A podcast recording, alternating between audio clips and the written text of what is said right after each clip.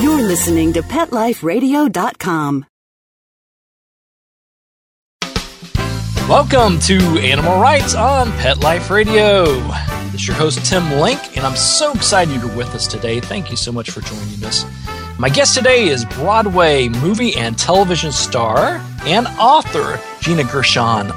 Gina's going to be talking to us today about her recent release book, In Search of Cleo How I Found My Pussy and Lost My Mind. That doesn't catch your attention, nothing will. So we got to talk to her about that. It's a great, great book, and uh, we want to talk to her about Cleo, obviously, as well. So everybody stay tuned, hang tight. We'll be right back with Gina Gershon. Right after these messages, you're listening to Animal Writes on Pet Life Radio. Sit. Stay. We'll be right back after a short pause. Well, four to be exact.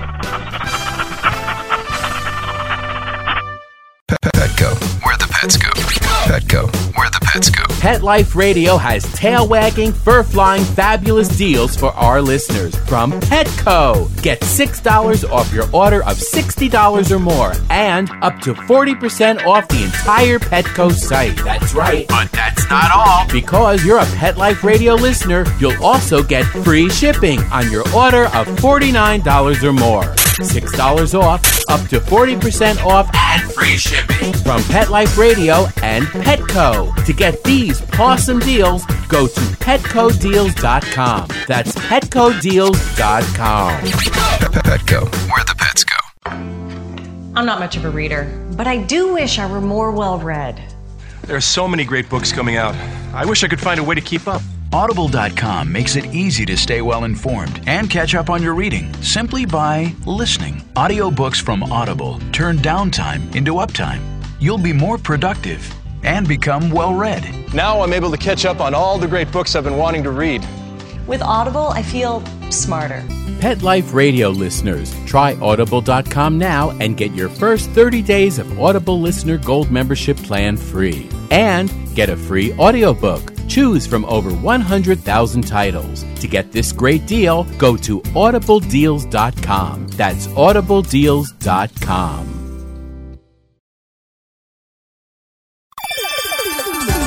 Let's talk pets on PetLifeRadio.com. Welcome back. Welcome back to Animal Writes on Pet Life Radio. This is your host, Tim Link.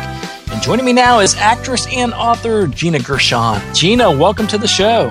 Hi, how are you? Oh, we're doing great. We're doing great. Thank you so much for uh, coming on the show today, and congratulations on the latest book. Thank you. Yeah, tell us a little bit about uh, In Search of Cleo.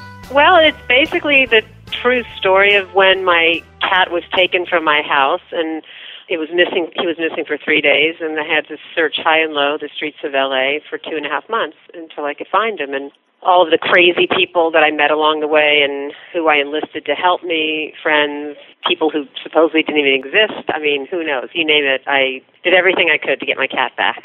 And we won't actually tell the cliffhanger. Everybody's got to get the book and read it to find out how it all turned out.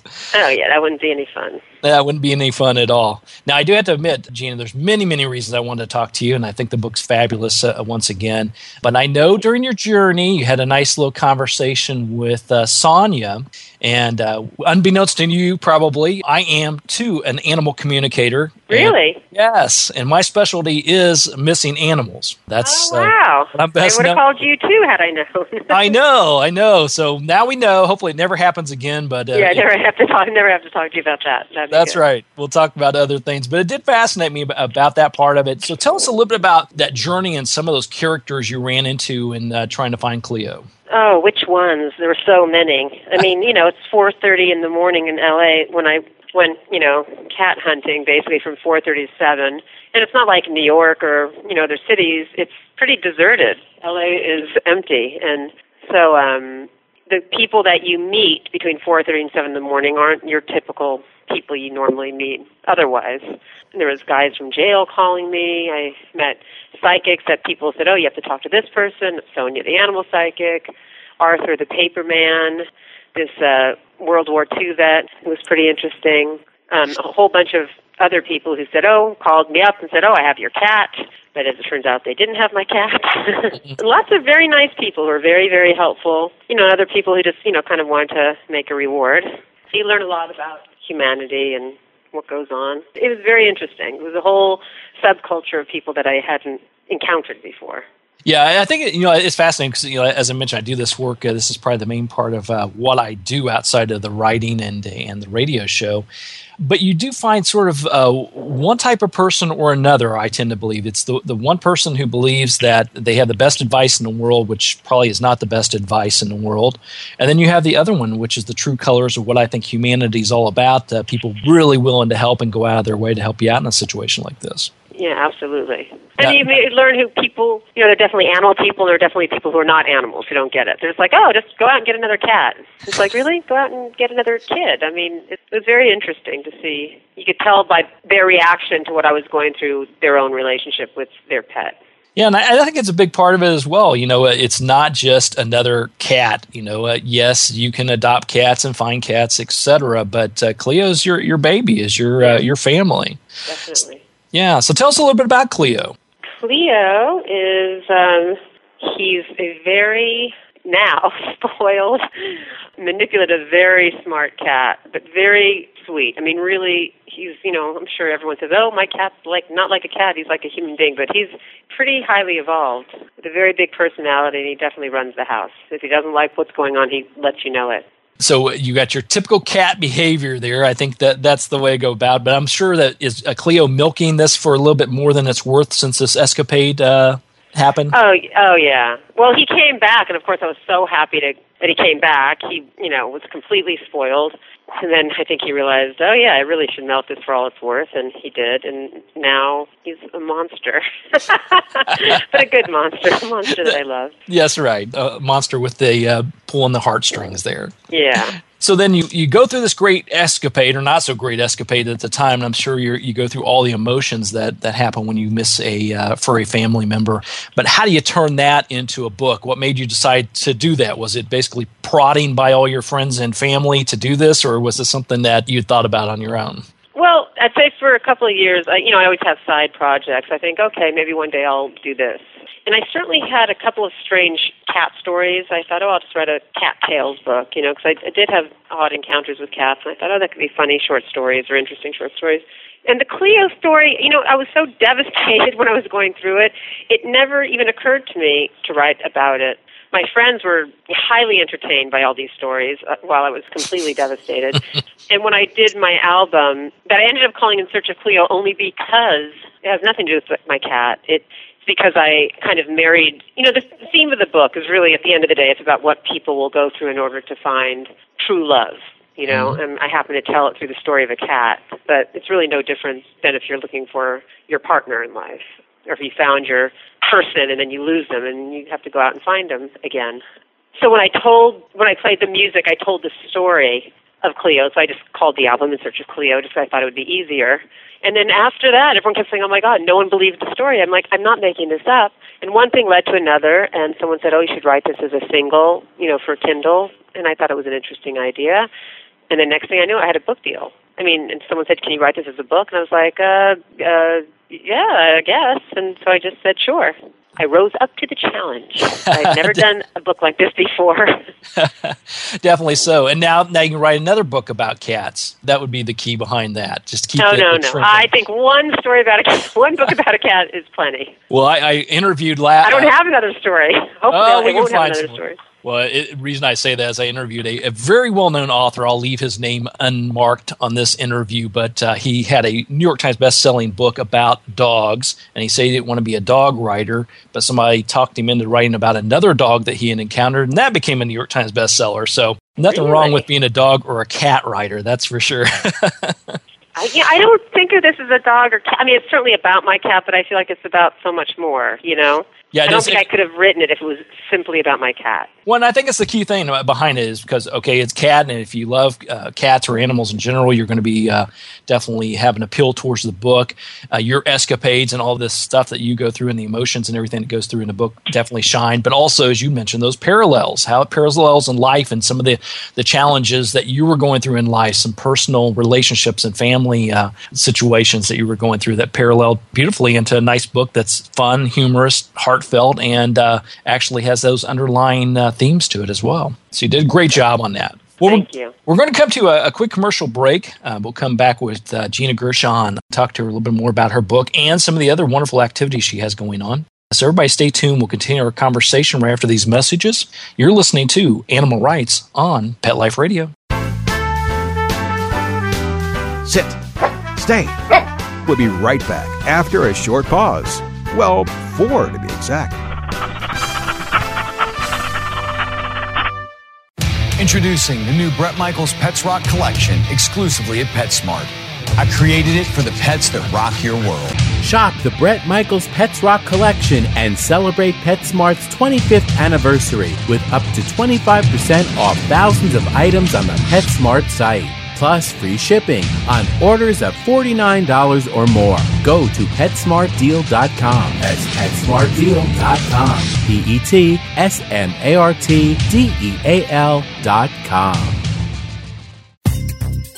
Dyson. The new Dyson Animal Vacs are powerful bagless upright vacuums for homes with pets. Air muscle and Radial Root Cyclone technology generates the strongest suction power to powerfully remove dust, dirt, and pet hair from the home or car. To order your Dyson Animal Vac, go to DysonDeals.com. DysonDeals.com to order your Dyson Animal Vac today. Dyson. Music to your ears. Hi, I'm Lisa Smith Putnam, the host of the new and exciting show, Your Pets, My Dogs, here on Pet Life Radio. Your Pets, My Dogs will feature celebrity interviews, we'll talk to everyday pet owners, and more. Listen, I am here to entertain you each and every week, right here on Pet Life Radio. Again, that's Your Pets, My Dogs. I'm your host, Lisa Smith Putnam. Your Pets,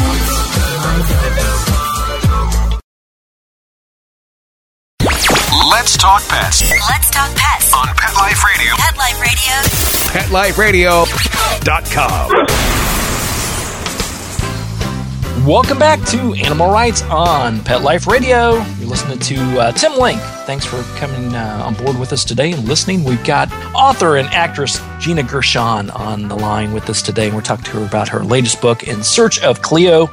And Gina, I want to talk to you a little bit more about um, after putting the book together and uh, having it out there. Is there something you've learned the most from putting the book out? As far as once you were done, you were kind of surprised uh, about any part of writing it or putting the book together? You go into the idea of writing the book, putting the theme together, and but once you're done, it takes on this new life, or it has a surprise part that you'd sort of forgotten about, or something that that popped into your forefront. It's like I knew it was going to be a good book, but I knew it was going to turn into this or have these underlying feelings. Yeah, you know, I think the thing that surprised me so much because I had to not only tell the Cleo stories, I kind of told memories about other strange cat stories along the way.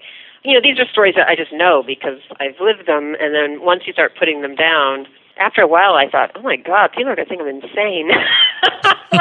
I mean, they seem so normal when I'm going through them, but like looking at them objectively, I could see how people are skeptical because I, in fact, you know, am a skeptical person as well. And one strange thing after the other, I'm sure my friend read it and she was just like, oh my gosh, she goes, okay, you just tell me you made some of this up. I said, you know, she asked me about one part in particular. I said, no, it's totally true. I said, the weirder this stuff is, the truer prob- it is. And uh, she was like, okay, well, you need to check you in somewhere.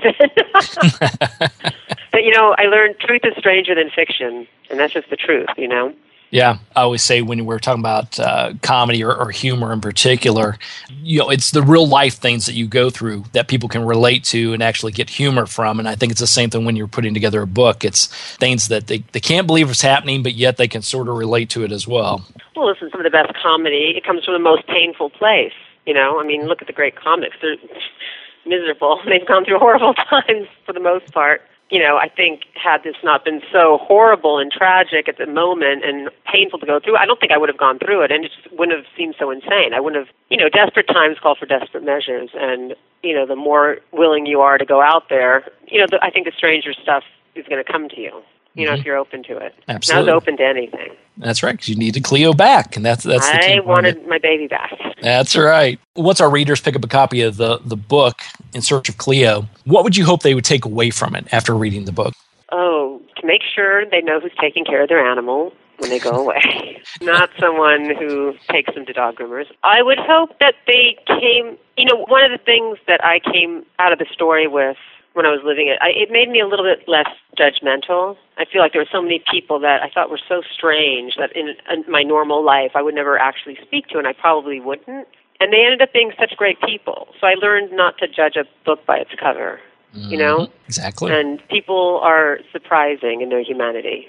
Yeah, I do. As I mentioned before, I think at times like these, the people that, that understand what you're going through or, and uh, what Cleo was going through step up and show their true colors, which hopefully, uh, in most cases, it's a very positive sign behind them. Yeah, well, especially like in LA, everyone's it's such a car culture, and everyone's so in their own little world that you kind of you just it's almost like the other these other people don't even exist, and when all of a sudden you have to encounter these different types of people that you don't normally encounter, it's really interesting. It's good to get out in the world and learn a little bit, get out of your comfort zone a bit. That's right. You're probably the first person in your neighborhood to actually know your neighbors, whether you liked it or not.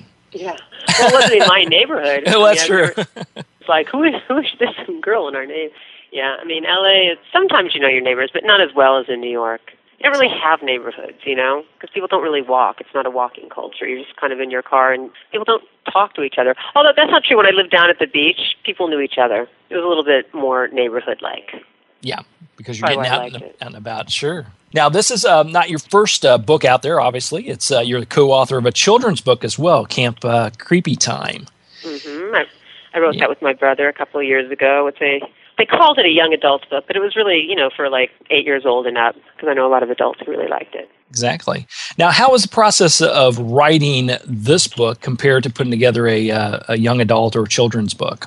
Well, it was totally different. I mean, this was basically a true story. So I wasn't trying to write this per se. I was just trying to retell the story. Just kind of try to keep it in my voice as if you were sitting there in the room with me and I was telling you this crazy story.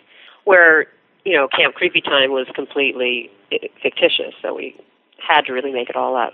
Yeah, it's uh, I mean, that was a big difference. And, you know, it had to be written. And a lot of that was more to me in my brother's voice, the main character, and that really I wanted to keep it in his voice because it was so much a part of him.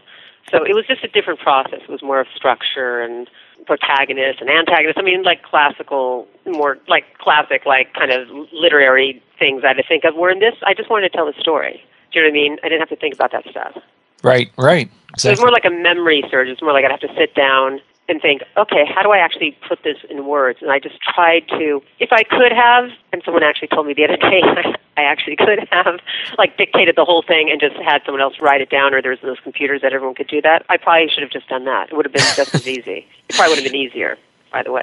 Yeah, it would have been more difficult on your editor probably, but a lot Yeah. easier on you. I think was the way it goes.